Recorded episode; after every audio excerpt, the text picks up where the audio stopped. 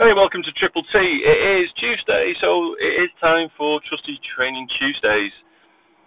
Where do we go from last week? We talked a little bit about motivation last week, which I'll pick up later on down the podcast. And this week, I thought I'd talk a little bit about uh, decision making. So, um, long story short, I had some contact with somebody that was having a difficulty within their charity, and they had got to a bit of an impasse where it had become confrontational and they were looking at getting rid of a trustee um, because they were acting outside of the rules of the organisation. Incredibly problematic because um, where they were struggling was they liked the person socially, personally. Um, they really wanted them to be part of the charity. However, they uh, couldn't have them continuing what they were doing because it was going to cause organisational issues. So they were at the point they were going to ask them to leave um, because it, it wasn't working.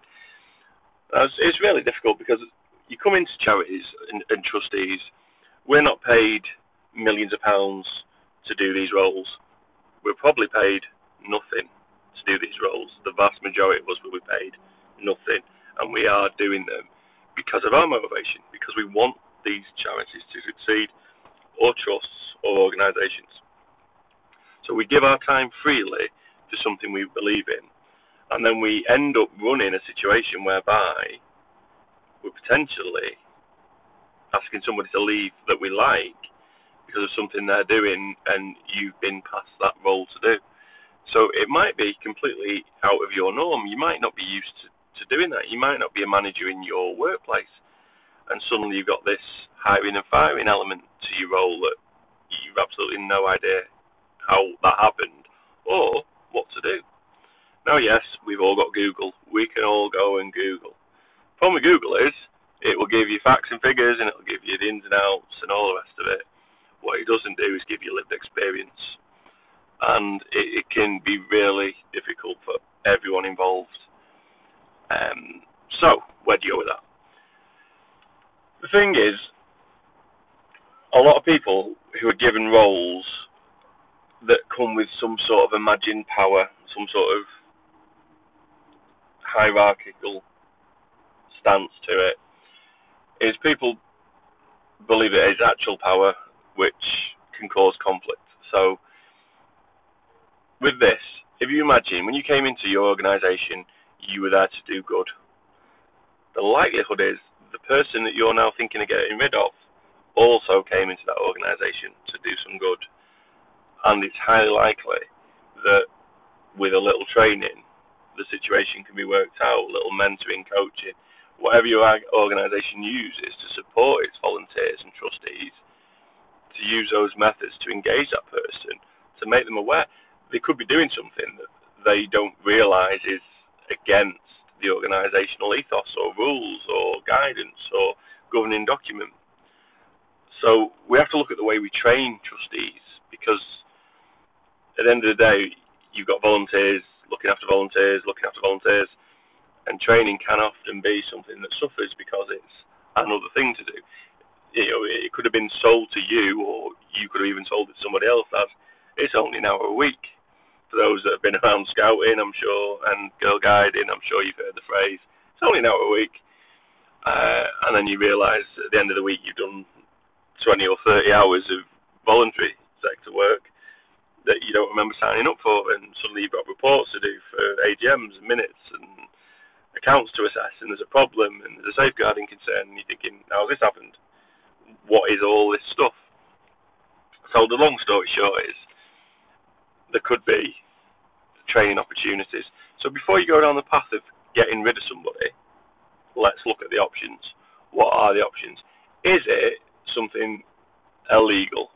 You know, are we at that end of the scale? That it's police involvement, that's going to force your hand. But if it's conflict over rules and understanding of the rules, there's clearly opportunity for mentoring and coaching in there, and clearly opportunity for training. The beauty of training, the more you invest in training and you, the more you invest in your volunteers, increases what they can do and the productivity level of those people. Competent people, happy in the role, will produce for you as a manager or as a volunteer, if you're feeling supported, you don't mind doing that a little bit extra just to you know help out because you're already doing it. You know, let's not lose sight of we're all all amazing people. You know, anyone that gives up their time for somebody else, all power to you.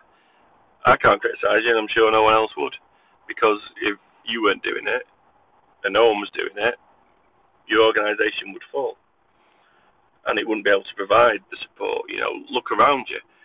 In society now, we are absolutely battered with cuts every sector. You know, police, fire, ambulance, doctors, nurses, schools, infrastructure, social services. It goes on and on and on and on.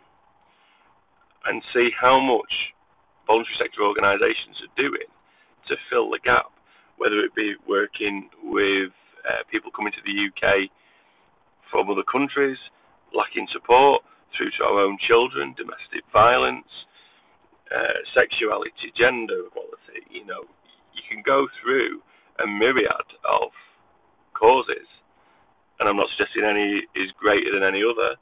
You know, look at the work of places like Cancer Research, a charity aimed at cancer research. You'd, you'd like to think that would be held central government and all focused on research to create life-saving for us, life-saving medicines for us but it doesn't. And there's some there's charities out there doing things. Macmillan Nurses raising money for Macmillan Nurses. I lost my mum to cancer, and the Macmillan Nurses were absolutely amazing. They they are angels. There's no other way to describe them, and they got through. They helped me through an incredibly dark time, and my mum. She's no longer with us, but her end time was made more comfortable by those angels. So amazing people doing amazing things. So let's not lose sight of that. However, other side of the coin, if somebody does have to go, if they've breached to a level that there is no other option, we need to be getting that right also. We need to have invested time in that person to train them up to understand so they have an understanding of what they need to do. So it's not just error or misjudgment. You know, if it is some somebody doing a criminal act or trying to defraud a charity or whatever, then there's no there's no sympathy for them. But if you've got to get rid of them, you document what you've got, record everything. If it's going to be a criminal investigation, you pass that to the police. You know, you, we have to record documents to send for those that are charities to send the to the Charities Commission. Those of us that are CICs are recording documentation to go back to Companies House. We'll have also done documentation that goes to the CIC um, controller, uh, an overseeing body that looks after CICs. So we've all got a level, I would say bureaucracy, but that sometimes got ne- negative com- connotation because it's not all bureaucracy. Obviously, we're recording where public money's going and that we're being ethical with it. So I won't say it's a bureaucracy, but there's things that we are required to do that we need to do. So when it comes to decisions, okay, how do we make our decisions auditable? I suppose the easiest way for me to explain this would be you as a person are making hundreds, if not thousands, of decisions a day. When you turn this podcast on, you made a decision, I'm going to listen to this podcast. Hopefully, you've maintained the decision to keep it on and carry on with me. Uh, if you also want to make the decision to subscribe to the uh, free resource and you want to leave me a review, fantastic as well. That would be really appreciated. Help me keep this free resource going. However, the writing down of decisions is something that we're not all used to. Some of us may do it in our jobs, and yes, you've got an understanding of it. But a lot of us out there will go through our day making our decisions. At the end of the day, nobody comes to us and says, "Okay, I noticed you had uh, tuna salad for lunch. Uh, interesting. Can you tell me why that was?" So we we, we don't do it. We don't go uh, because I was hungry and I like tuna. Don't do it. However, with decision making on an organisational level, it is open to scrutiny. People can review what you've done and why you've done it. You know, we we are duty bound to be acting for those of us at charities in the best interest of our charity. That includes if we're working for another charity and those two charities are in some sort of financial arrangement, it's the charity that you're dealing with there and then, not for the best interest of both charities because that might not be the same thing. So we have to make sure that we are looking after what what we're doing and the financial aspects particularly can be very very dangerous for some people. So how do we make it accountable? If you're recording what you're doing, so if you're making a decision, so we are no longer going to, um, we no longer buy Starbucks coffee, we're going to buy Costa coffee. Okay? Well, that's just a decision, but it's not really auditable, is it? There's no, why have you done that? If we say, well, coffee A is 10p more expensive than coffee B, so we've gone coffee B, um, then yeah, it's a financial decision. It's a cheaper option. It does what it needs to do, and it's better for us because it's cheaper, leaving more funds in the charity to give us resilience to deal with other, other issues. Then fine. So if I pick that document up two years down the line and say, "Oh, coffee A, coffee B, why why, why have we got coffee A again?" Let's have a look. Oh yeah, it's because it was 10p cheaper and does the same job. So you can look at it, and that's very simplistic accounts. But when you're dealing with issues, it's it's equally the same. If you're going to take a course of action, record what you were you were doing at the time, why you're doing it, and the information you're acting on. So you will have information that that is leading you to make a decision. So you would record that information. So there's this, this has happened, this has happened, this has happened. I need to act on it because it's a threat to the organisation. So we can see why what what you've got and why you need to act on it. Okay? Then what the options are. So what options can you take? Pros and cons and you, your ultimate decision.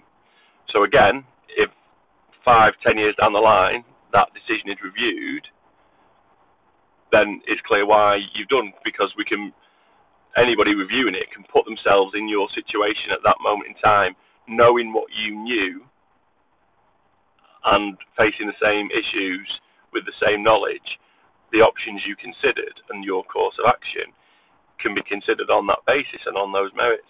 And I know this might be frightening some people because like, well, who's going to be reviewing it, Phil? Are we in trouble?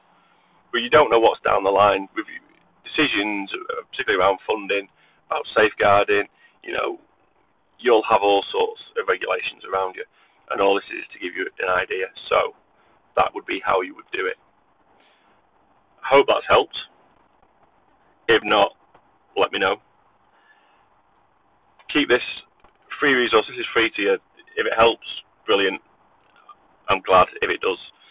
Uh, I came into the charity sector with pretty much limited training, and I was sort of dragged in to help, and I'm eternally grateful that I did. Oh, I've got gratitude for that. Uh, I've enjoyed doing various roles I've done within governance and management of schools, and youth services, and I've had some really good fun times that I wouldn't have had, and it, it's allowed me to have some amazing times with my own children because they're involved with those activities. That's brought us even closer together. So I am grateful for what I what I personally have received from my time, giving time to the voluntary sector. So there's massive positives for me there but I am grateful for it. So I I give this to you. It's a gift. It's free. Doesn't cost you anything. Doesn't cost you anything to subscribe. But subscriptions let me know that it's helping you. It's working for you, and also the fact that I'm doing some good out there past my own little bubble. So um, leave a review. Um, yes, I know sometimes it sounds a bit dodgy, but that's because I multitask. So at the minute I'm sat at motorway services squeezing in during my break to get a podcast out of the way, and then I can move on. Um, yes, I spin many plates, as I'm sure we all do. So yeah, I appreciate sometimes sound quality isn't as good as uh, I would hope, but then again, hey, it's a free resource. Okay, uh, if you want to subscribe, click on the subscribe link. Leave me uh, feedback or uh, a comment or a review if it is helping. That'd be great to hear.